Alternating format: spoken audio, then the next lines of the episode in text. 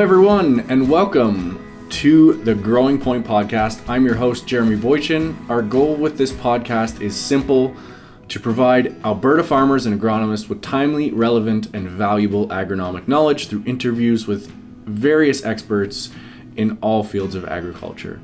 We hope that the agronomic information you find in this podcast and future podcasts provides value to your farm. So in this podcast, uh, we are talking with Carey Matthiessen of twenty twenty Seed Lab. She's the operations manager there, uh, and Doctor Kelly, Tur- Kelly Turkington, who is a plant pathologist and researcher at Agriculture and Agri-Food Canada in Lacombe, Alberta.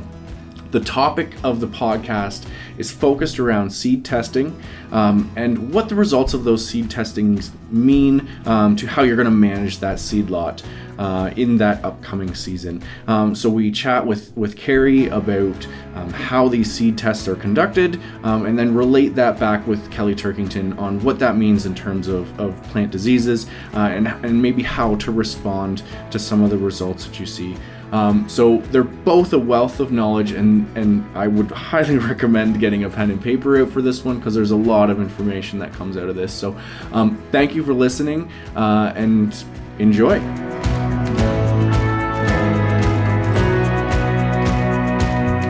First of all, I want to thank both of you for taking the time to chat with me today. Um, I, I greatly appreciate it, and uh, I know it's going to be a great conversation. Carey, you work at twenty twenty Seed Labs. Could you maybe give me a little bit of introduction as to what you do and uh, what twenty twenty Seed Labs does? Yeah, absolutely. So I'm a senior seed analyst. So I started working at twenty twenty Seed Labs about fifteen years ago. Um, I started as a trainee. There's a, a program within the Canadian industry to accredit analysts to make sure that we're all conducting standardized testings uh, in the same way. So I started as a trainee. I got all of my accreditations um, that I could get actually through the Canadian industry.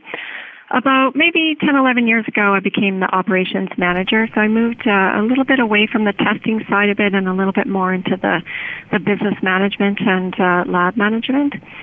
Um, as a lab, twenty twenty Seed Lab provides uh, services kind of on a broad spectrum for industry. Uh, at the very core of it, we provide accredited testing, which allows um, Canadian producers to get results on certified seed for sale in Canada.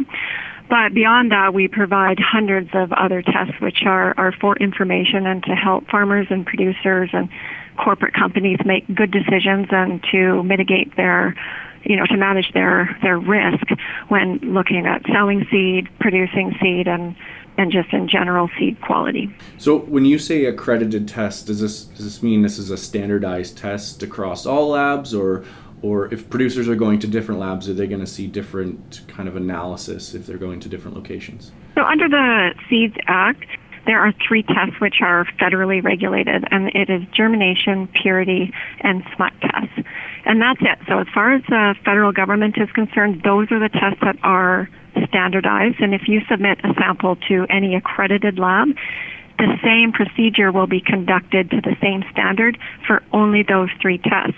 Other tests, such as vigor tests or disease testing, are not standardized, so it's up to the lab to determine a, a best method for the customer and to employ methods that make the most sense for for um, their level of expertise and for what kind of information their customers need. Just so I'm I'm clear, so that the fungal test then would not be a federally um, kind of standardized test. It would be based on your expertise, twenty twenty Seed Lab's expertise, how to best conduct that. Yeah, you're absolutely correct. So, I mean, you, you hit on it there, some of the major testing areas um, that, that producers can look at. Um, could you maybe give me uh, a description of, of, an overall description of what these seed tests are in terms of, of purity, germination, um, smut, and, and the fungal as well? Sure. So a germination test is a test conducted under optimum conditions. And the objective of this test is to determine which seeds are capable of producing uh, mature and sustainable plants into their adulthood under assumed good conditions. Uh, the germination test will also tell you which seedlings are, which also give you abnormal seedlings, and abnormal seedlings are seedlings which have a critical defect in them, and in such they won't produce a, a viable plant into adulthood. So germination test really looks at the seedlot's ability, each individual seedling's ability to grow into a mature plant based on their genetic potential. And when I say genetic potential, I mean that all the, the conditions are fairly controlled in the germination test. The um, only the, the conditions which are required for germination from a physiological standpoint are applied, and all other type of environmental biases are removed from the test. So absolutely best conditions, optimum conditions, best case scenario is really what a, a germination test will give you, and that, that's the test that is uh, accredited. And different than a vigor test, which I imagine we'll get into a little bit later. An accredited purity test is often misunderstood. Um, we get a lot of uh, phone calls here at the lab where people ask for a, a purity test, um, and Uh, accredited purity test is a test that looks at a segment of the seedlot. It's usually around one kilogram, and we pull out other species which aren't meant to be there. So if we're looking at a barley crop, um, we're going to be pulling out wheat, we're going to be pulling out other, say, weed seeds, and then we're going to classify them according to the, the Canadian standards, and then issue a report. And the whole purpose of that, that testing is to to determine if that seedlot meets the minimum grade standard in order to sell under that pedigree. And then the smut test um, looks at the percentage of embryos which are infected with smut, basically. So you, you, you talked a bit about optimum conditions when it comes to the germination test. Could you give me those parameters? What is optimum conditions that you're you're you're germinating these seeds under? Right, so we're looking at temperature, we're looking at consistent moisture, and appropriate aeration. And that's really all that a seed needs to begin its its growth. Um, and in the lab, we do this most commonly on a blotter paper. It's like a thick, fibrous paper. It's a special paper made for seeds, and it just provides constant, consistent moisture to the seed. We plant the seeds on this blotter paper, um, and for, let's say, for a barley crop, we're going to plant two replicates of one hundred seeds in between a moistened blotter paper, and it will go into a twenty degree chamber for up to seven days. And there are times in which we'll also employ a um, dormancy breaker when we're we're seeing issues with dormancy, and certainly we're seeing lots of issues uh, this year. I, I mean, I've heard, I've heard a couple questions, and I've heard a couple comments about um, producers testing their own seed germination, um, you know, taking one hundred seeds, planting it in some soil, and, and putting it at their window. Um, is this going to provide similar response as to what you guys are doing um, at twenty twenty, or is this something maybe to be cautious of? Um, I would say that that's something to be uh, cautious of. The control that we have in the laboratory here is something that cannot be achieved outside of uh, a strict laboratory environment. Um, the other thing that I think to really be cognizant of is the the real information that we're getting from a germination test exists in the abnormal seedlings. It's the abnormal seedlings, it's the the symptoms that we see present, it's the behavior of the seed, which as a seed analyst and as a professional can really tell us a, a story about what's happened to that seed. Has there been a, a condition during harvest which has been harmful to your seed and, and to its potential seed longevity? These are things that as a seed analyst you're you're trained to see, but you also just know intuitively because, you know, by a certain point in your career you've looked at tens of thousands, I don't know, millions of seedlings probably. And by that time, you've made some of your, your own observations about seedlings growing in, in particular patterns. So as a seed lab, we're able to look at the symptoms of those abnormal seedlings and give producers information about what may have happened in their field that could be a problem, not just now, but further down the road. This gives uh, producers a, a better idea of their, their kind of complex uh, risk out there when they're trying to make decisions about what sort of seed they should be using next year. So you mentioned that we had increased dormancy this year. Um, is is this? Are you are we accrediting this to late harvest? At what conditions? Um, like, what do we see that's going on that's that's causing this? Dormancy is often a, a symptom of, of a deeper quality issue. Now, there's a, an amount of dormancy that's normal and is even desirable. And when we look at, say, native species of grasses, or sorry, of uh, any crop type, it would be a big disadvantage to the species if um, if seeds were to just drop off the mother plant in the fall and start to grow. Then the seedlings would, would die, right? So there, there's a natural tendency towards dormancy, which is normal and good. But in cultivated crops, we want to have a balance of that dormancy in there. Deep dormancy often isn't an advantage to crops, and when cultivated crops, which are not bred to have deep dormancy, start to express deep dormancy, uh, then often it's um, because they're they're compensating for, for a quality issue. They're not their their chemical is their chemical biochemical biochemistry is out of balance, and so. Let's take this fall, for example, when we've had um, a difficult harvest. We've had a really long, elongated harvest time. We've had crops which sat in the swath. We had Spanish crop crops. We had snow um, and lots of frost. In this time, there's a tendency for the seeds to, and, and probably chemically as well, but I'm not going to speak on that side of it, to change the balance of um, of those hormones to prevent the seed to from starting its growth, because it's not at an advantage at that point for the seed to start growing. It needs to protect itself because it's there, there's been damage internally to the seed. So often the seed will do that by by expressing dormancy.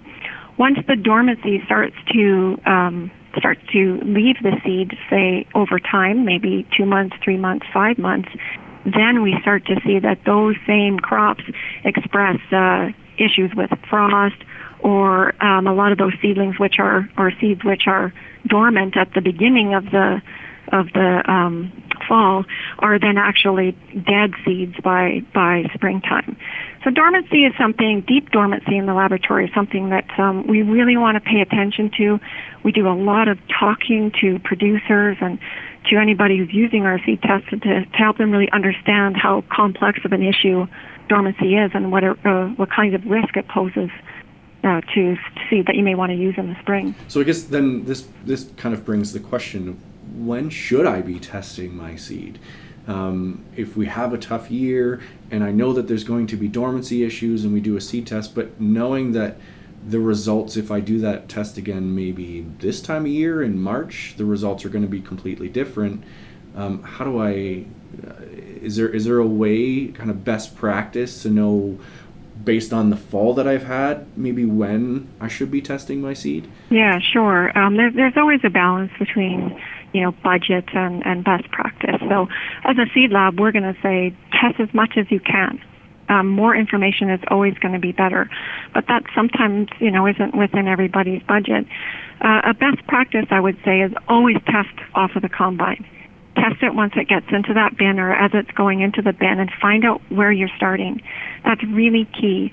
Germination, figure, and disease right at that point. Find out what you're dealing with so that you can monitor it through the season. Um, then I would test it again after cleaning. And again, and but depending on the test results, of course, because there's indicators at, in right after harvest that that seed may be at risk. You might want to test it sooner, or you might want to, you know, make a different plan for that seed.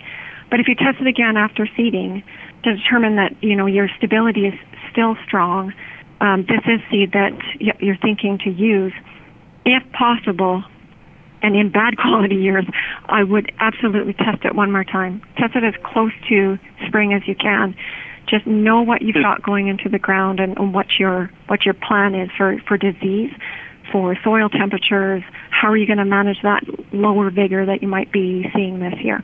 So at a minimum, I would recommend that you test three times uh, throughout the the fall to, to spring. You mentioned indicators. Um, so if, if, if there's producers there out there now that have had their seed tested in the fall off the combine, um, and they haven't had their seed tested yet heading into spring, um, if they are going back to look at their seed tests and, and asking the question of, should I retest this seed before I put it in the ground, what kind of indicators Um, would you say they should be looking for in that seed test um, to, to maybe question whether the quality has, has decreased over the winter season? Right. So hopefully in the fall you've tested your your germination and your vigor at the at the very least. And it's that vigor test that becomes really crucial. A germination test is going to give you optimum conditions, like we talked about, and maximum ability. But a vigor test is going to look at performance of your seed. Um, what a vigor test does really well is predict, predict seed emergence in the field, but it also predicts seed longevity. And the reason for this is because a, a vigor test is going to start to show lower test results before a germination test will. So it's more sensitive. It's going to pick up on, uh, it's, it's designed to pick up on seed aging, which is a whole other podcast probably. Um, but when you have a good germination test and uh, your vigor test is quite low, so let's say your germination test at um, off the combine is ninety percent, but that vigor test is maybe sixty percent, that's a risk factor. So that's what I'd be looking at if you're going back. You know, you've, maybe you've got to go to another bin to source new seed. You're pulling those seed reports. Look at that vigor. If that vigor is low, or even if it's a medium, and then you test it again and it's starting to drop, that's an indicator that your seed viability in general might be unstable. So I would absolutely be looking at those uh, those vigor results. And, and now that we've headed into this vigor topic, um, could you give me the, the parameters on um, how are we testing for vigor? How does that different differ from the germination test? Um, and and is that is is that test again a standard um, across all different seed testing labs? Um, is it different from, you know, maybe Eastern Canada to Western Canada, and why did we pick those those test standards? Right. So there are two main um, two main uh, areas, I guess, that uh, vigor testing can fall into, and one is direct tests, and one are uh, the other one is indirect tests. And the whole theory behind vigor tests is to try to isolate seed aging and put a value on it, or and maybe let's just call it seed performance because that's maybe that's less uh, confusing to the issue. Um, in a direct test, what we do is we apply a direct stress. We we run a directly look at what happens if I put this seed into cool temperature for an elongated period of time, and then we put a measurement of performance. This is the most common cereal vigor test that's uh, done in Canada, and it's a modification of uh, of a vigor test that's found in in uh, both the A O S A and I S T A testing. So the American testing, which is A O S A, and the international testing standard, which is I S T A, they have those standardized vigor tests.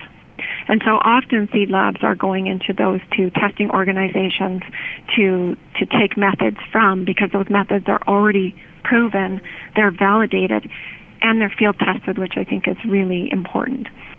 So very commonly in Canada, we'll we'll, we'll see a, a cold test done on uh, on cereal crops, and what this means is that the the cereal crops are planted at five or six degrees. And uh, they're left for an extended period of time at that temperature. And then there's a minimum growth parameter set at the end of the test. The analyst will look to see if the seed meets the minimum growth requirement. And if it does, it's considered to be vigorous. And if it doesn't, then it falls into the non-vigorous. Uh, so it sounds kind of simple, but it's um, it's really this uh, about how do we... How do we um, slow down the metabolism of the seed? How do we slow down the, I shouldn't say metabolism there, um, the respiration rate of the seed, and make it harder for the seed to complete its germination process? Seeds which are damaged internally will take more time at low temperature to complete this biochemical process of germination, so that at the end of the test period, those seeds are much slower than other seeds. And that's really the theory behind why cold vigor tests work, is it's that lowering of the respiration rate. It's slowing down that, that seed with poor quality, its ability to complete the process as quickly as seeds which have, have uh, good quality and aren't suffering from some of those same uh, kind of cellular damage. So is is that the same length of time that it's going through the germination test that it's going through the vigor test, or is that time parameter different? It's different. So the germination test is done in four to seven days, depending on the rate of growth. And uh, most commonly, the cereal vigor test takes twelve to fourteen days, and all at cool, all, all at cool temperature. I mean, we've talked a bit about germination, um, and we've talked a bit about about vigor, um, and you did mention abnormals uh, a few minutes back. But maybe could you dip into what some of these other germination factors mean? Abnormals, hard seeds, dead seeds. Um, Fresh seeds. What's the definition around these, and how, and how might this affect germination once it gets into the ground? So we've already talked about normal seedlings and abnormal seedlings. Um, then there's a portion of seeds which fail to grow during the test period, and those seeds are either categorized as fresh or dead. So the dead seeds have imbibed water, but they they have um, failed to grow, and their tissue inside is necrotic. At the end of the germination period, we'll cut open each seed and we'll evaluate the tissue inside. Um, cereal seeds, which have really uh, watery endosperm and necrotic embryos, are definitely dead. There's, that's not a normal thing to happen. There's no coming back from that. Those are just seedlings which have no ability to to have life. But a fresh seed will have imbibed water. Once you cut into it, the tissue still remains firm, and the embryo color is still normal. It just hasn't started growing yet. So there's either that hormonal imbalance that we talked about, or the conditions aren't quite right for that seed to start growing yet. The fresh seed has the potential to start growing either under different circumstances or given more time. Okay, and, and hard seeds? Right, and so hard seeds are uh, seeds found normally in the family Fabaceae, so this would be like a alfalfas or peas or lentils. And uh, these seeds, as a form of dormancy, will sometimes have an impermeable seed coat, meaning that there is no ability for moisture to enter into the internals of the seed. At the end of the test period, that seed will be dry and in the same state as when you planted it. If you pick it up, it'll plunk down back onto the table. So those seeds, um, we can't determine whether they're dead or fresh or normal or abnormal. They're simply hard seeds. They failed to imbibe imbibe water at the end of the test period. But not typically, not not seen in, in the cereal crops grown in, in Western Canada. So really common in clovers, alfalfa, alsike, uh, red clover. That's really common. And in fact, there's even a grading standard uh, around hard seeds because it's just so common. Uh, some of the large-seeded pulses. We will find hard seeds in uh, in crops as a form of dormancy, but I wouldn't say it's a regular occurrence or that it's at levels which have ever become overly concerning for Canadian or for, for or Western Canadian producers. Wonderful. Well, I mean, next I kind of want to get into um, the, the disease side, the fungal screen, um, the smut test, um, and we have two different fusarium tests that are conducted. Um, so maybe let's start with the, the true loose smut test. Um, it's not part of the fungal screen, it's done on its own. Um, so could you maybe give us a description of, of how that's carried out? Sure. So the um, procedure for true loose smut testing is really different than any of our other um, tests, which are, are for the most part conducted by, say, plate or by P C R. The objective of the smut test is to isolate the embryos, um, and this is done through a, a series of different chem- chemical processes to remove the embryos from the endosperm. We have to run them through sieves. Um, we have to transfer them from different types of chemical to clear away some of the other um, some of the other plant tissue that uh, exists around the embryo. And then the embryos are, are stained and dyed, and then they're examined uh, for presence of uh, smut. Um, and there's two different D N A tests, or two different fusarium tests that are done. Um, D N A and, and plate. Wh- why is there two different tests done? Fusarium plate test is a traditional plate test that uh, has been conducted for many years on different types of species. And the advantage of the t- of the plate test is that there's a quantification result at the end. Um, so we plant two hundred seeds on P D A, and then we're examining how many colonies exist and expressing that as a percentage. You have two percent fusarium found on our sample. Um, the downside of that test is that it takes seven days, and that it does uh, it is um, sterilized, surface sterilized before it's planted, which does remove some of that um, maybe surface infection or what we would see as kind of late season infection on the seed. Now the um, D N A test doesn't go through that process, so the seed is ground, and then uh, from there the the um, the test uh, isolates the D N A.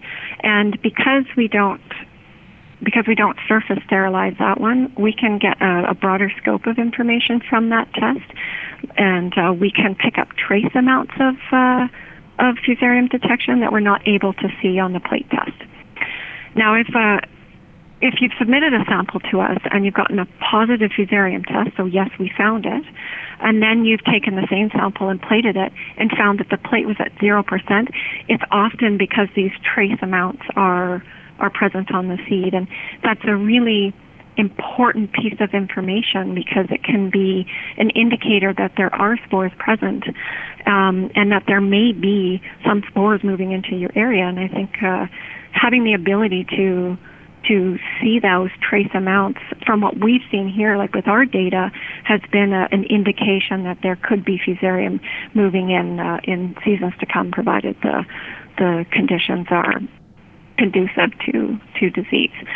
The molecular tests that we run, the D N A tests, uh, can be done overnight as well. So it's uh, an absence-presence kind of test. So yes or no, we have it or we don't have it. If you currently do not have fusarium uh, in your area, this is absolutely the best test to start with.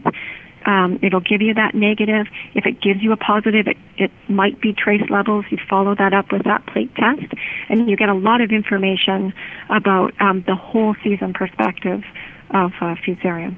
Do either of these tests distinguish between species, or are we just saying yes or no that there is fusarium? So both of them do. Yes, both of them um, are targeting Fusarium graminearum. The D N A test will only detect Fusarium graminearum. The plate test, um, we can tell if it's not Fusarium graminearum, and if if requested, we can also tell you what other type of uh, Fusarium species that it might be. And you can get this information through a, a fungal screen as well, where we'll identify which uh, Fusarium species is present. Speaking of the fungal screen, we could probably dip into that a little bit now. Um, I mean, there's, there's a, what is there, maybe a dozen tests on there. Are those all conducted in the same way? Is that all plate testing? What does that look like? Yeah, so the fungal screen is, uh, all of those pathogens are conducted uh, on the same test on P D A. So just a very big, broad spectrum test where we're going to report colonies of what we see for each of those ten species. And, and how are you distinguishing between those species? Is it, it like it, does it just come up as a visual difference of what that fungus looks like as it grow as it grows, or, or how do you distinguish? So they're distinguished uh, based on morphology. So the pattern of their mycelium is uh, unique to each species. So a very well-trained disease diagnostician, who's not me, that's not my not my area, but uh, certainly Kelly can speak on that, uh, will be able to tell the difference between uh, a different species based on that morphology. So I imagine you guys have seen a lot of tests come in this year. Um, are, are you seeing any trends in in you know this year compared to last year, or you know tests that are came up came in right off the combine versus tests coming in now? Um, could you maybe give some indication as to what we're seeing in, in, in Alberta? Sure. Um, so this year we've seen a, a big rise in the percentage of tests which have tested positive on our plate tests. Now in twenty eighteen, ten percent of our tests uh, were testing positive, like at various levels, but testing positive. And this is for Fusarium? For Fusarium. Um, and then in twenty eighteen, that number went down. We had a drier year. seven point seven percent of samples submitted were testing positive. And this year, so far, we're at twenty-six point eight percent of, of tests. So that, that's a total of uh, twenty-six hundred tests right now, starting from September the first, are testing uh, positive. The overall uh, infection rate this year is uh, one point eight nine percent of those that are testing positive. So not a huge amount of infection, but more presence. Certainly more than we ever wanted to see, but yes, uh, I think the number here that's, that's really important is that uh, twenty-six point eight percent of um, those submitted samples tested are showing positive. That's a, a pretty big jump from seven point seven last year. All right, we're going to pause here and go to a quick commercial break, but we will be right back. Did you know that March fifteenth to the twenty-first is Canadian Agricultural Safety Week? EggSafe Alberta is inviting you to participate by having a conversation about safety on your farm. As your go-to source for farm safety tips, EggSafe Alberta believes in equipping farmers with the practical tools to integrate safety into the work you do on the farm. Farming is not just a job, it's a way of life. Let's work together to grow an EggSafe Canada. Visit egg safe a b dot c a for more information. And and maybe Kelly's been a little quiet over there, I think waiting. But I'm I'm curious, Kelly, is this what are we seeing here? Why are we seeing increased occurrence but not at high? Well, it it it, it indicates that we're we're continuing to see a buildup of infected residue uh, in fields uh, across the province. Uh, certainly in southern Alberta, especially under irrigation and with corn and uh, some of the more more susceptible classes of wheat, especially durum. You know, they the the amount of infested residue, you know, started to really build up in the latter part of the first decade decade of the two thousands, to the point that, you know, by about two thousand nine or ten, producers, unfortunately, were seeing downgrading due to fusarium damaged kernels, and those fusarium damaged kernels were predominantly due to Fusarium graminearum, which was quite a change compared to the late nineties and early two thousands. Um, so as you start to see a buildup of residue, you know, this year, uh, the summer started off fairly dry in many parts of the province, uh, but as we progressed into late June, early July, things started to change. So uh, you had conditions that favored uh, production of spores by the Fusarium graminearum fungus on crop residues, Uh, and then conditions that favored infection. So,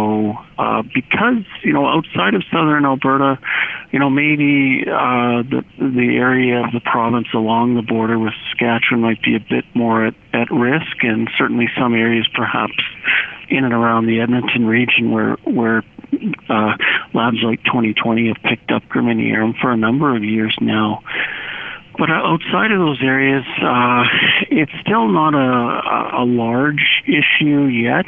It, it uh, you know, but as we see the the residue, the amount of infected residue continuing to build, and, and that's really facilitated by the tight rotations that we have. So the, that canola, cereal, canola rotation, in many cases, you just don't have enough time for decomposition of, of infested residues, and as a consequence, Uh, you have infested residues in your field or your neighbor's field, uh, and if you get conditions that favor spore production, dispersal, and then conditions that allow that spore to germinate on that head tissue and infect that cereal head tissue, all of a sudden you can pick up uh, uh, detections, and initially um, you would see it using the D N A or P C R-based tests because it's it's much more sensitive. So absolutely spot on as far as that giving you a really nice early indication of a potential problem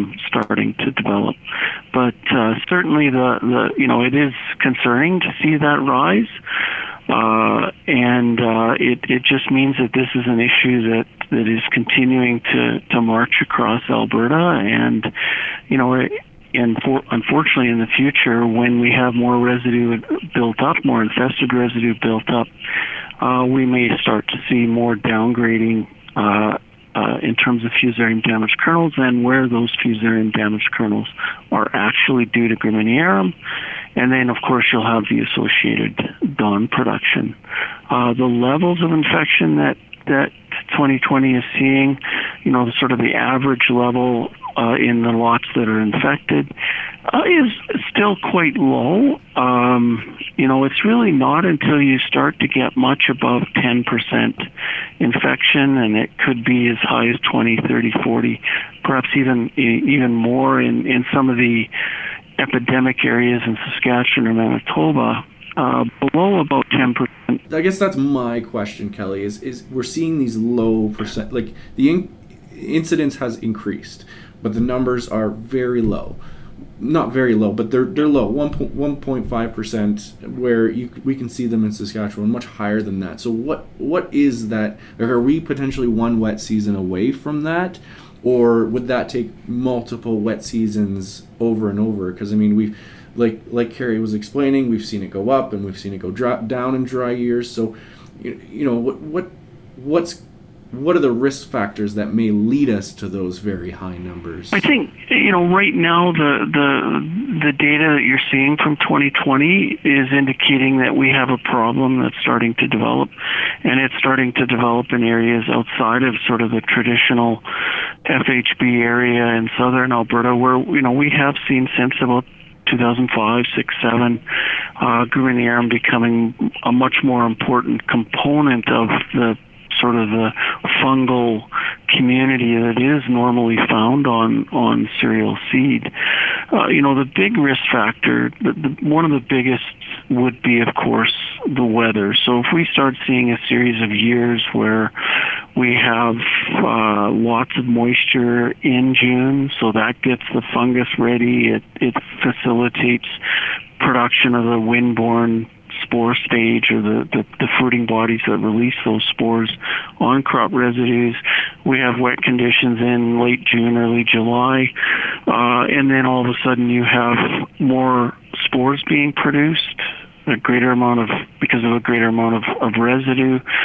Uh, you have more uh, infections on head tissue and other parts of the, the plant, so that, you know, if you, you have several years of, of those wet conditions, and the ideal would be good moisture in June that gets the fungus ready uh, so that it's active. And, uh, you know, in contrast, let's say this year, fungus probably didn't get active until late June and into early July. So, you know, you wouldn't necessarily have a lot of severe infections. Um, you might have superficial infections uh, because the, the infections occurred not right at the anthesis stage, but more, you know, mid-milk to late milk uh, and so on. So weather would be a key factor.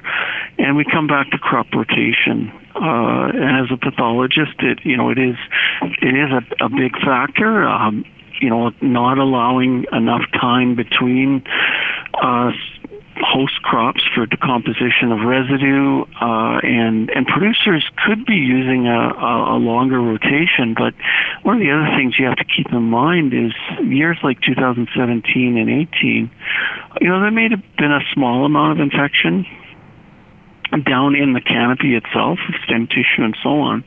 And those dry summers mean that there's less microbial activity on that soil surface, less decomposition of residue. So those residues can then persist for a longer period of time. So you may find that a, a rotation with at least two years between host crops may not necessarily be enough for complete decomposition of that residue because of dry conditions. So the other thing would be uh, looking at the crop that you're growing. And I would say, you know, if you look at uh, crops that are highly susceptible, uh, classes of wheat that tend to be more susceptible, so durum wheat, for instance, some of the C P S varieties or some of the newer classes, Uh, what that does is it means that it just simply is more prone to infection. You get more severe infection, more extensive colonization of the, the plant tissue. In contrast, uh, a variety that is listed as an M R, for instance, you, you'll still have infection, unfortunately. The, the resistance isn't as complete as what you would, a, a producer or grower would see with a striped-breast resistant variety. But it's less extensively colonized. There's less infected residue going back into the field. So uh, certainly a combination of wet conditions in June, July, tight rotation, so a single year between host crops, and then growing very, very susceptible varieties would be sort of, I would say, uh, a, a way that you'd see a, a, a more rapid buildup Uh, of this particular disease, and, and a more rapid uh, increase in terms of its impact over a short period of time. So, so I'm gonna I'm gonna pose a question here for you then, Kelly. I'm a producer in northwestern Alberta. I haven't noticed Fusarium in my fields before, but this year I have. Um, I have I have one seed lot that is one point five percent. I have one seed lot that is five percent, and another one that's seven percent Fusarium. What should I do with these seed lots? Is is is that are those percentages putting me at too high of a risk, and I should back away and find different seed lots? Um, is this something that I can remedy with a uh, seed treatment? Um, you know, excluding all of those other factors that may come from the seed test at this point, just if we focus on Fusarium and getting those numbers, how should I as a producer respond if I haven't seen Fusarium in my fields before? You know, the key thing is if you haven't seen Fusarium, and, and I would focus on that, and, and that would serve as an indication. So you, let's say you've sent grain samples coming off the combine down to twenty twenty. You've been diligent as far as testing your seed source, even if it's seed that, that you know, you're not sort of harvesting off your own field. And if, if all indications Uh, show that it hasn't been an issue for you, you haven't detected it, it hasn't caused downgrading, and where the downgrading due to F D K is actually due to graminearum and not other Fusarium species or other pathogens, I would say a producer would want to be cautious. And the reason why I say that is this is a disease. Fusarium head blight, especially caused by graminearum, is, is such a difficult disease to manage once it becomes established in your field. The tools that we have uh, work reasonably well, but under epidemic conditions, favorable conditions, they don't provide the level of control that, that I think a producer would, would want. So being a little more on the cautious side, I, I would say, you know, looking at what they have, um, you know, I, I would be cautious, especially with those lots that have that higher level of, of infection, because, you know, you've got to imagine taking those seed lots, planting them uh, over an acre, the thousands of seeds that you plant per unit area, and it just increases as your level of seed infection increases. And, and uh, the concern with seed infection and, and long-distance dispersal, uh, you know, and it, it was more of an issue here in the early two thousands, and uh, you know, as graminearum becomes more established, it becomes less of a, a an important factor because the pathogen's already there. But what happens is the fungus becomes active as that seed is germinating. It will grow to infect some of the root tissue perhaps, but it'll also grow and infect uh, the cotyledon tissue, the, the or the, sorry, coleoptile tissue. It'll infect the crown tissue. And as the growing season progresses, it'll grow up, actually, and based on some of the work that my colleague Kikwan Shi has done here with Alberta Ag and Lacombe, back probably in about two thousand two, three, four in that region, it can grow actually up to the third node. So now you have a source of infected residue in, in that field. And then if you follow that with a tight rotation and susceptible varieties, that amount of residue will continue to build up in, in that field. Now, seed treatments, excellent strategy to try and mitigate some of that risk. The downside is that they may not completely eradicate the pathogen. And, and normally, even systemic seed treatments, they're applied using good application technology at the right rate, have a real difficult time eradicating, completely eradicating or killing a fungus that's well established within that seed, especially deep-seated internal infections. Seed treatment may have more and a, a much better level of control and eradication if you've got uh, a pathogen that's on the outside of the seed, or there's superficial infections, uh, uh, so you don't have deep-seated internal uh, infections with hyphae in that seed. Uh, certainly looking at the seed treatment products that we have, you know, the newer generations of products have much better activity on Fusarium graminearum, but um, it may not completely mitigate that risk. So, you know, if uh, you know if the producer's in a difficult situation, the, the, their their access to good seed lots is limited.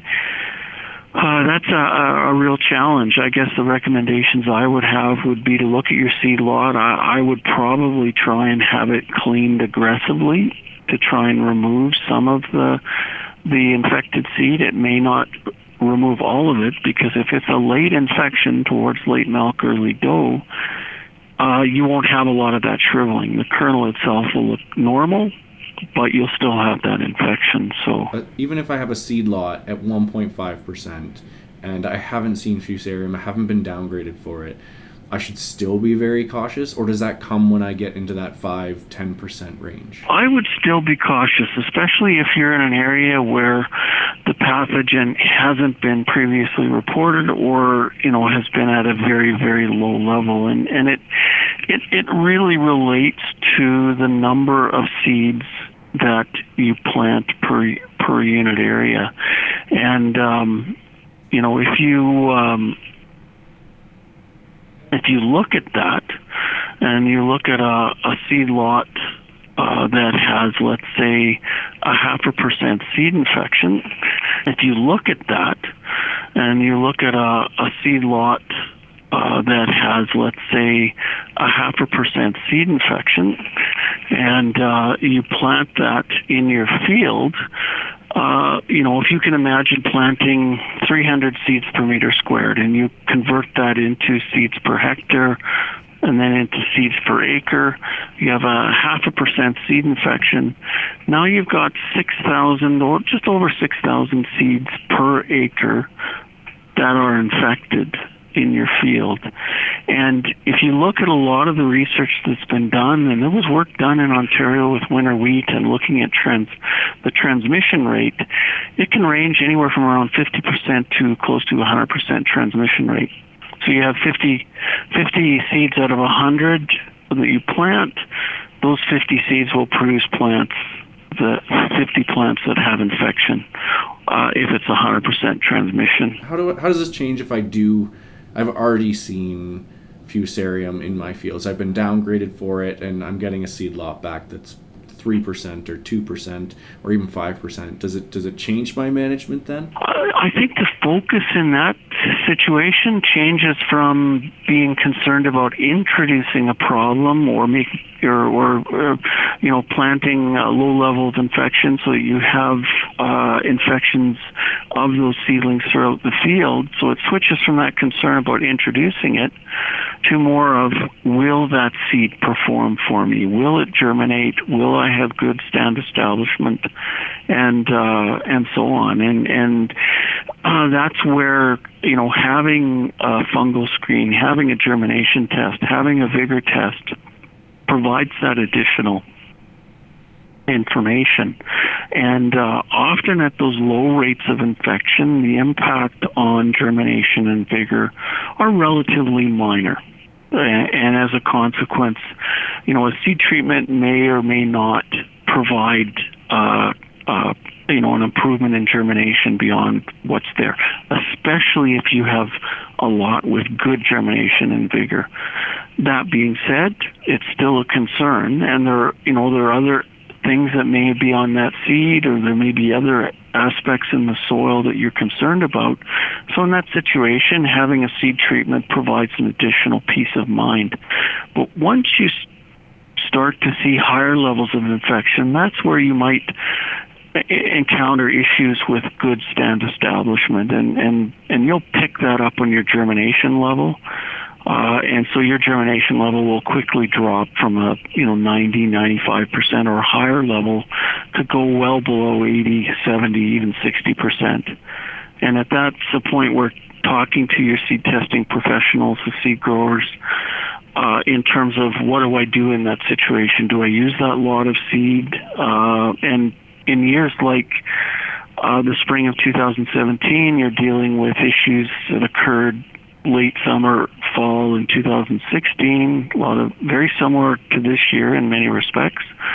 So you don't maybe necessarily have a good sort of uh, uh, amount of seed to choose from in terms of having good germination. Carey, have we seen numbers like that where they're that high that they're impacting germination? Have we seen um, lots like that coming out of Alberta? Or is there areas that are of more concern? Um, I would say that um, at this point we're only seeing rarely a lot, which is uh, at that concerning level. The the vast majority of the of the um, percentage infection that we're seeing is, like Kelly said, at a point that is not affecting the, the germination. That kind of leads us into the fungal screen part of this conversation. Um, I mean, knowing on when and how to respond to Fusarium is going to be important, especially since we've seen it moving across our province. Um, those of us who, who haven't seen it as often, trying to avoid those, sounds like avoid those seed lots. Um, if we can, um, if you have seen Fusarium, then it's about preventing it impacting your standability. Um, but I think in the fungal screen, there's I've, I've seen um, maybe some some concerns or some um, Lacombe concerns around certain results that we get from some of these fungal screens, like Alternaria. Um, you know, responses in the seventy percent. Is this something I need to respond to? Um, uh, with the um, uh, and I'm going to pronounce this terribly. Cochliobolus uh, sativus um, with common root rot. Um, we, we've seen that sometimes. So I guess, Kelly, looking at some of these fungal screen results, um, are there? Can we group these based on um, results that we actually need to respond to versus results that are are in, for information purposes but aren't actually going to impact crop standability or, or crop establishment? Uh, those are excellent questions, and and it it certainly, you know, using a, a you know a service like the fungal screen at, at twenty twenty uh, gives you some really great information to, to make some some some effective decisions. Uh, you know, uh, in terms of the seed, it's the foundation for the crop. It's what you start with. So, starting off with uh, good quality seed, uh, mitigating any potential issues that are there are important. Um, the thing to keep in mind, and I, I've seen this over the years, and certainly when producers really started to uh, test seed, and, and the, the companies like twenty twenty and others started to offer a service for screening, um, producers, I think, in many cases were surprised at what would what could be found on seed, and and you know. At times we're very, very concerned. So, you know, you you would get a call, and a producer, and I'm sure staff at twenty twenty would would have similar calls where a producer would say, well, I've got Fusarium on my seed. And when the initial tests were being done, um, uh, you know, initially it was just maybe a, whether it was Fusarium species were there or not, and then the expertise at the labs was was was improved, and they were able to differentiate the different species of Fusarium. So the you know the first question I would often ask would be, what what have you found on your seed? And and you have to remember, it's a living thing, and, and it's out in the environment uh, the previous year and the mother crop, uh, and you will have various things that grow normally on that uh, cereal head and that you can detect on the seed. Certainly Alternaria is one of those uh, fungi, so Alternaria species. And in cereals, uh, it's not really an issue. Uh, in contrast, if we go back in time to when we had a lot of Polish canola being grown, Alternaria black spot and specific species of Alternaria that attacked canola could cause a lot of trouble. But the Argentine varieties, Nebraska, Naples varieties that we have tend to be quite resistant, so it's not as much of an issue. But producers would get very concerned that, you know, their seed wasn't pristine, that it had no fungal growth, and it's perfectly normal to find a level of different fungi on the seed. The key thing is what species are there, and uh, are they species associated with problems? So Alternaria in cereals is just an indication of, you know, you, you've had some moisture the previous year, that you've had uh, these saprophytic organisms starting to grow in that tissue. And in two thousand sixteen, and again, unfortunately, in two thousand nineteen, we would we are seeing a fair bit of sooty mold. So those are fungi like Alternaria species and Cladosporium species that are saprophytes. They grow in dead plant tissue. So if you have a field where you have, let's say, a low spot, you get drowning out, the plants prematurely ripen there, initially they'll be a nice golden brown color. But eventually, if you have moisture, they'll turn a sort of a dusty gray or charcoal gray or black because of the growth of these sooty molds like Alternaria. If the crop uh, normally matures, but because of wet conditions, you can't get at it in terms of harvesting it in a timely fashion, you'll see the same thing. You'll see a crop that turns a nice, from a nice golden brown color, especially if you have lots of moisture, to something that's this dusty gray or, or blackish color. So if you're seeing Alternaria in your seed, uh, don't be too alarmed. Uh, you know, if the levels are extremely high, so let's say well above fifty percent, you might want to talk to the seed analyst and look closely at your germination levels and your vigor levels. And if those two values are still good, Uh, and are excellent, then it's a it's a good seed lot.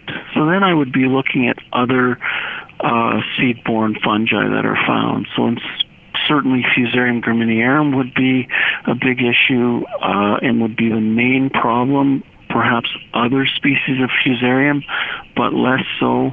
Uh, in the cereals, you can also get, and you did a good job, uh, Jeremy, Cochliobolus sativus, and I may have crucified or murdered that name too.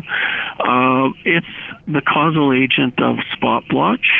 So it's a leaf disease that you see especially in barley, less so in wheat. It's also the fungus that causes kernel smudge. It also causes seed and seedling blights. And it's also the same fungus that causes common root rot.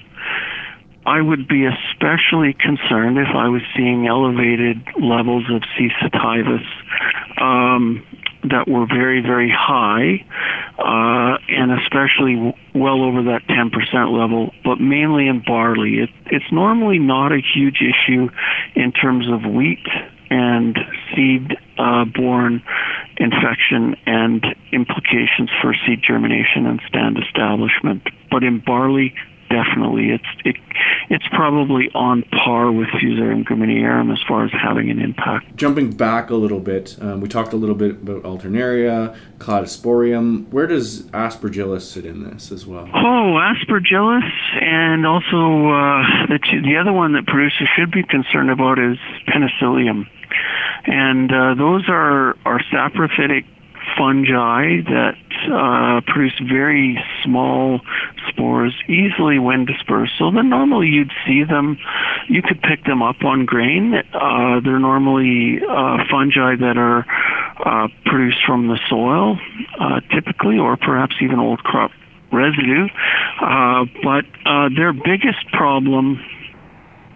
The biggest problem that occurs with Aspergillus and Penicillium isn't in the field. It's actually in the bin. So this year, for instance, or two thousand sixteen, uh, we had a lot of crop that was probably harvested a bit on the wet side, a little on the tough side. And if you don't get that grain dried down rapidly or aerated well, uh, you can start to have growth of Aspergillus and Penicillium within the bin. So they're often referred to as storage molds.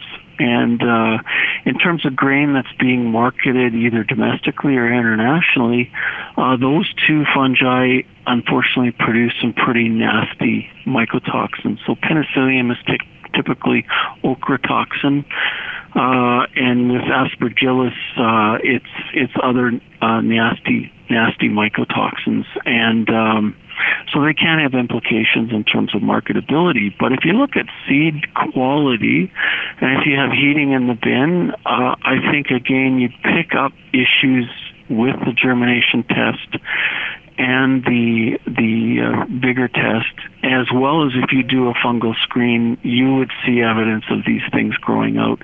And they tend to be extremely competitive and would often grow out from grain uh, and mask some of the other things that were there. So normally you don't necessarily see problems with Penicillium and Aspergillus. uh, until, you know, unless you have issues in, in storage, so heating in the bin and, and so on. Uh, sometimes they can be a field problem, and normally that has occurred where you have a very dry spring and the, the seed sits uh, uh, in the, the, the seed row for an extended period of time. And uh, often uh, another name for these fungi are dry rot. So you'll get a, uh, you know, they can grow under somewhat drier conditions compared to some other fungi. So over a longer period of time, so maybe two to three weeks if the seed is sitting there, these fungi, Penicillium and Aspergillus, can grow relatively low temperatures too and dry conditions, and they all actually start to have an impact on, on the germination capacity and, and vigor of that seed sitting in the in the seed row. So if you look at the Blue Book or the Guides to Crop Protection, you'll see some fungicides, some seed treatments will list Penicillium or uh, Aspergillus on the label, and, and uh, where they really have an impact would be if you've had a bit of heating in the bin and then you have a dry start to the year and the seed is sitting in in the seed for, row for an extended time. Those seed treatments will help to limit the impact of Penicillium and, and Aspergillus. That's that's good to know. I uh, I I wasn't aware of that. Um, so I guess, moving on from that then, I mean, we kind of covered C. sativus. Um, we talked a little bit about uh, Fusarium and where those lines are. Um, if, you, if I'm getting my test back on the fungal screen, I'm seeing a test for, for Fusarium head blight, so Fusarium graminearum, um, and then for seedling blight, root rot, Fusarium species. Should I be looking at these results differently? Should I be making my decisions on seed treatment or seed lot, lot use?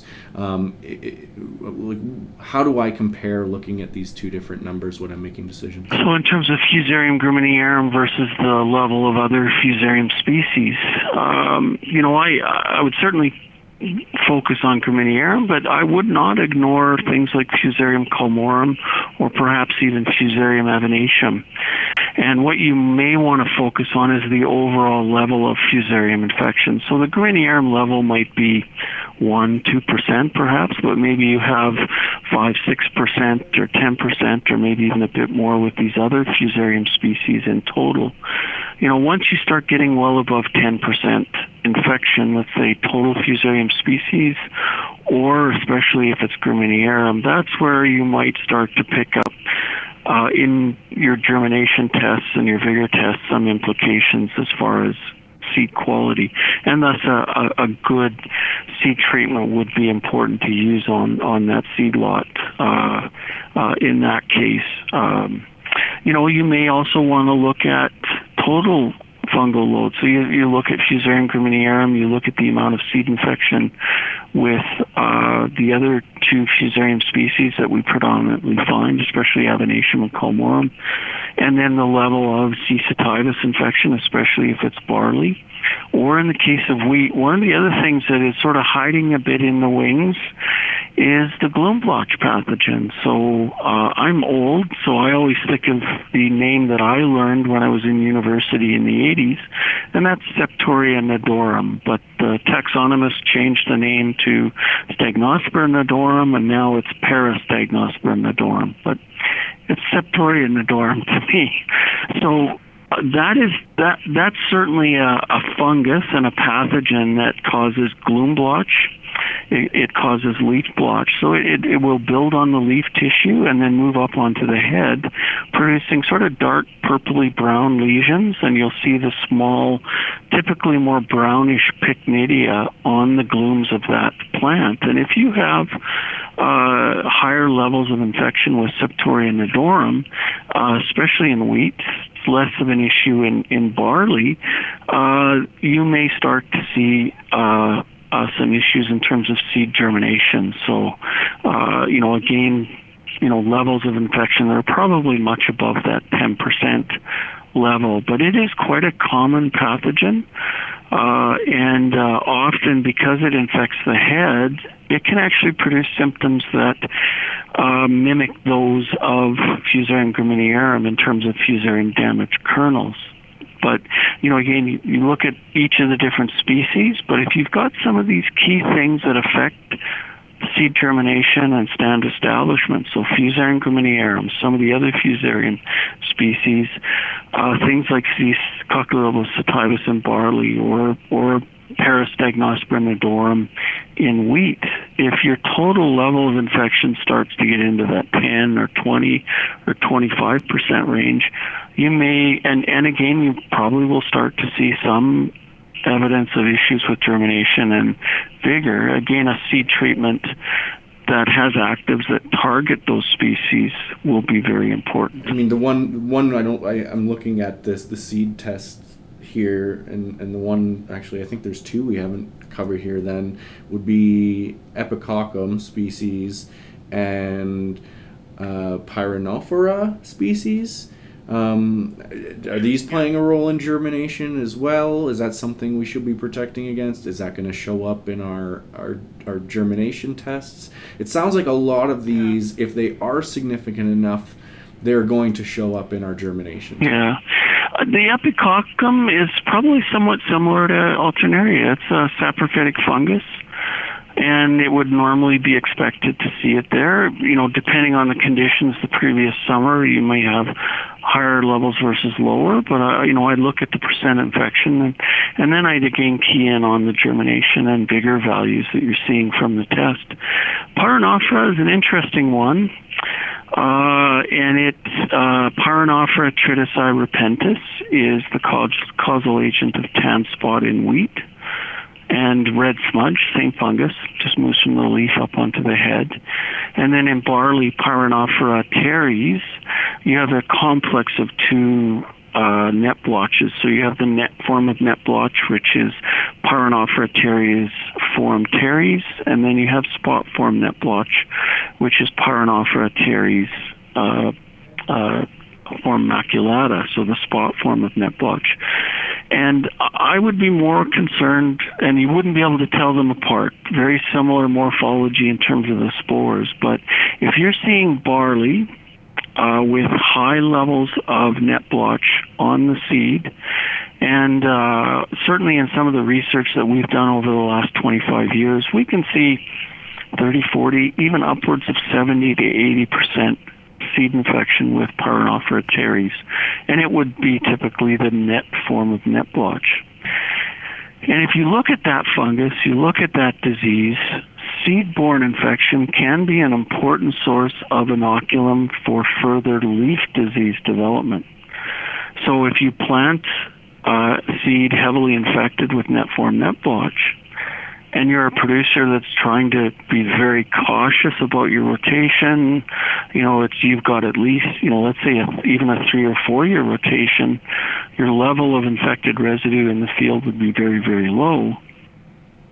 So you're doing everything else right, but you don't look at your seed quality and the level of infected seed. And, and you know, you, you might say that uh, brown bag seed or common seed, or you're reusing the seed on your farm, may tend tend to have a bit more infection. So you you might be actually putting that pathogen back into the field, and you get seed to seedling transmission on up onto the coleoptile tissue in the first true leaf. And now those lesions on that barley seedling are producing spores of the net blotch fungus, which are dispersed to healthy leaves. And if the conditions are favorable and the variety is susceptible, they'll infect, they'll produce a new crop of lesions and a new crop of spores. So that takes place, that cycle of spore landing on a leaf, infecting and producing a new lesion and a new crop of spores, takes about seven days roughly.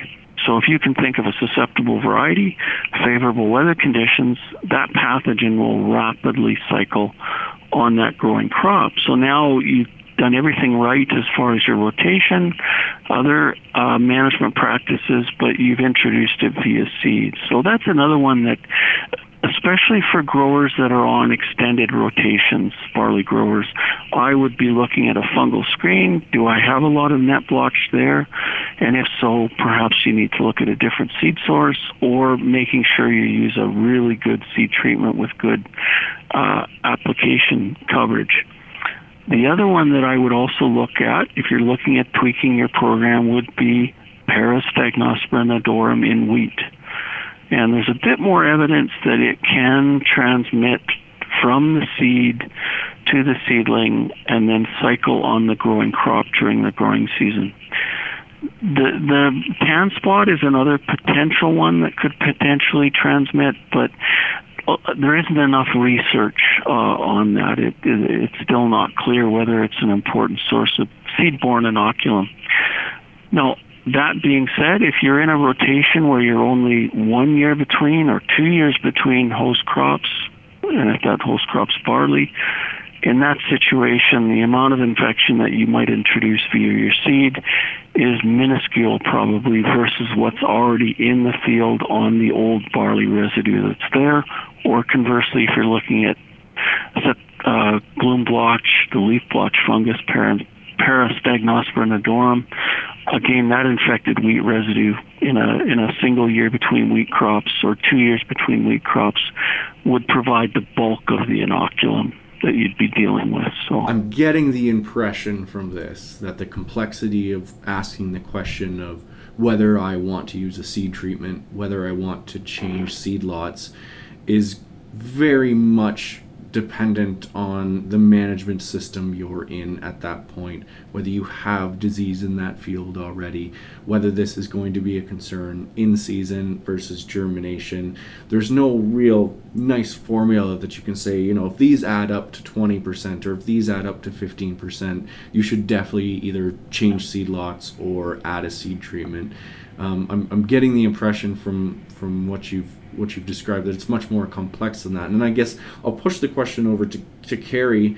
Um, I mean, you, you've we've listed off some of these diseases um, and where potential concerns are depending on different management systems. But um, are these things that we are seeing um, in some of the t- seed test results from Western Canada? Are, are we seeing issues with um, a high net blotch or spot um, tan spot or, or or gloom and leaf blotch? Are we seeing results from this, or, or is this maybe a non-issue this year? You know, I don't have that data sitting in front of me, so I wish I did because I can answer that really well.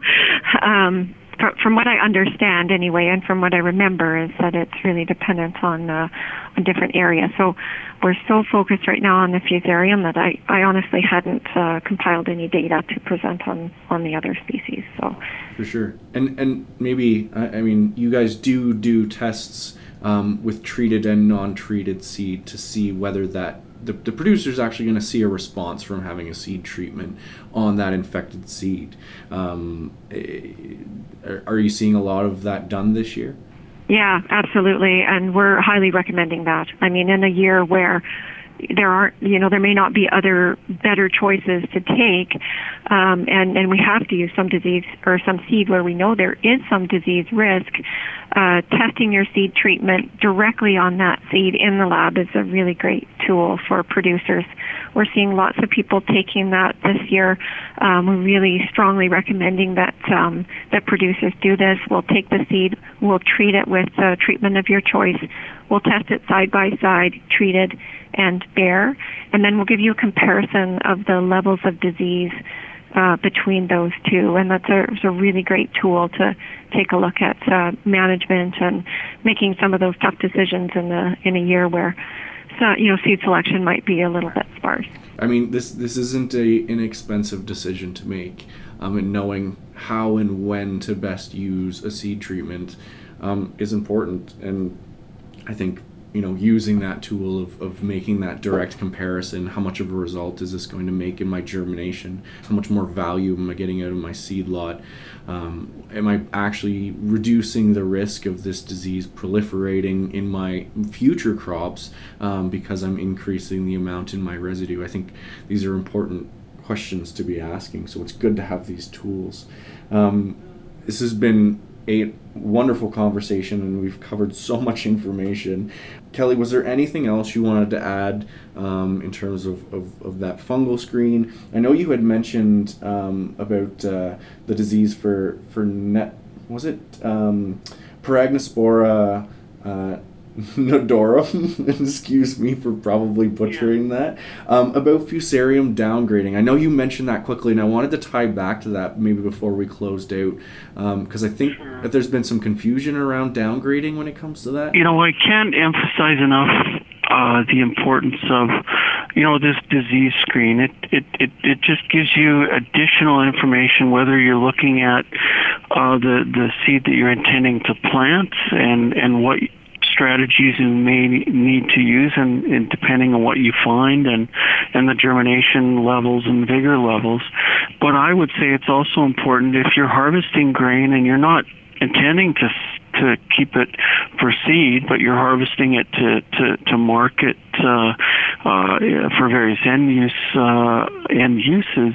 Uh, I think a fungal screen also gives you some valuable information, and, and I say that specifically because uh, you know, over the years, even going back to the late nineties and throughout the two thousands, and working with people like Randy Clear at the Canadian Grain Commission and Tom Graffenhan and the new fellow that's there, Sean, um, you know, working especially with Randy Clear, you know, in areas where Fusarium graminearum wasn't well established. So when you think of the late nineteen nineties, early two thousands, that was largely most of central Saskatchewan and west to into Alberta, and and producers were still getting downgrading. They, you know, they were still finding uh, the elevator agents or graders were finding Fusarium damaged kernels.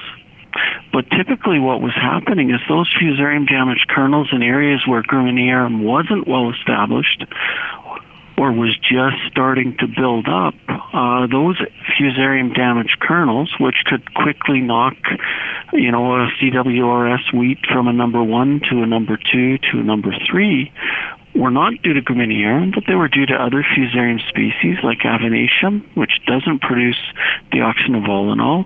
Fusarium culmorum does uh, produce D O N, but it, it's one that Uh, doesn't produce wind-dispersed spores. The spores tend to be more rain-splashed, and it doesn't. It isn't something that you, you see a lot of on on seed. Maybe under exceptional circumstances.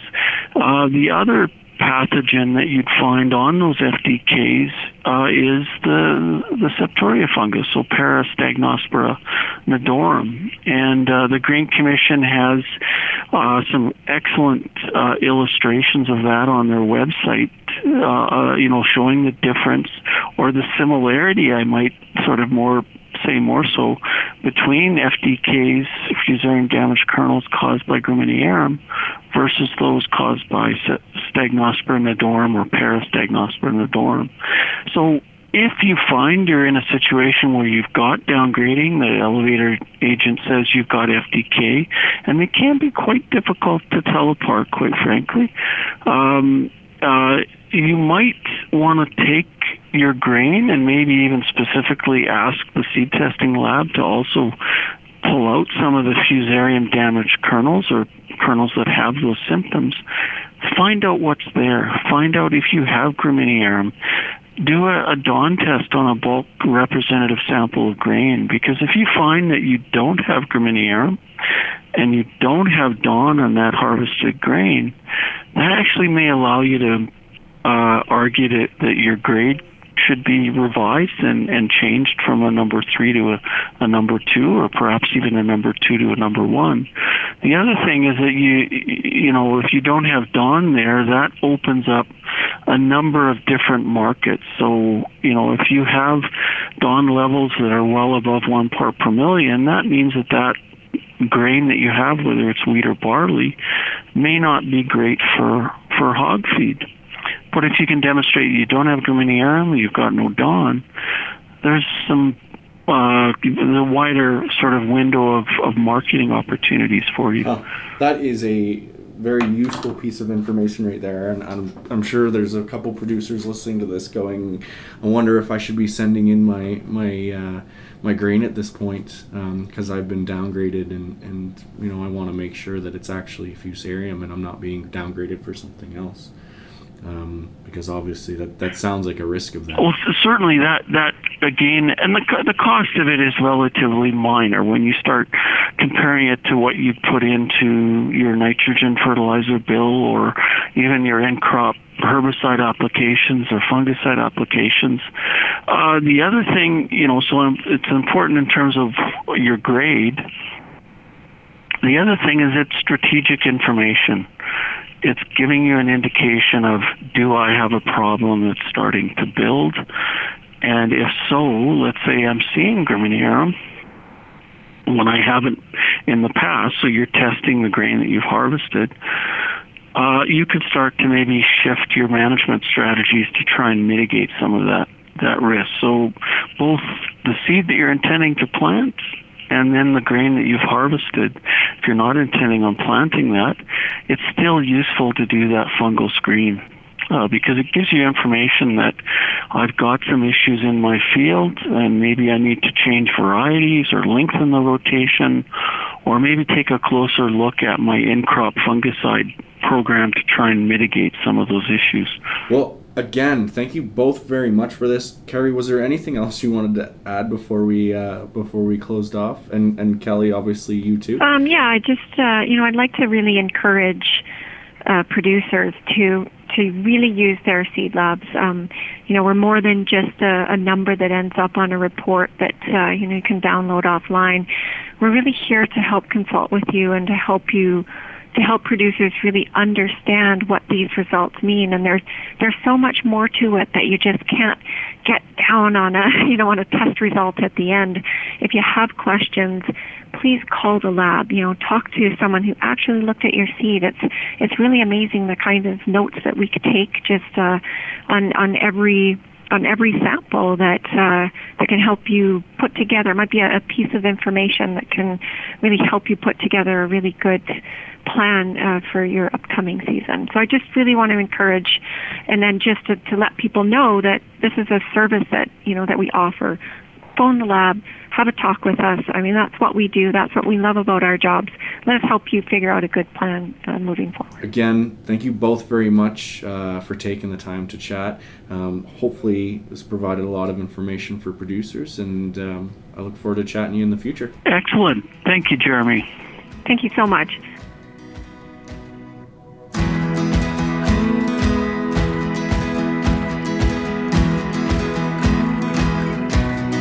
Well, thanks for listening, everyone. If you enjoyed this podcast, please take a second to rate and review it and share it with all your friends. Uh, this helps us grow and get our messages out. Um, you can also sign up for the Growing Point newsletter by going to Alberta Wheat or alberta barley dot com uh, and sign up on our mailing list. This will help you stay up to date on all the agronomic information we share through articles, interviews, and newsletters. So again, thanks for listening, and we'll see you next time.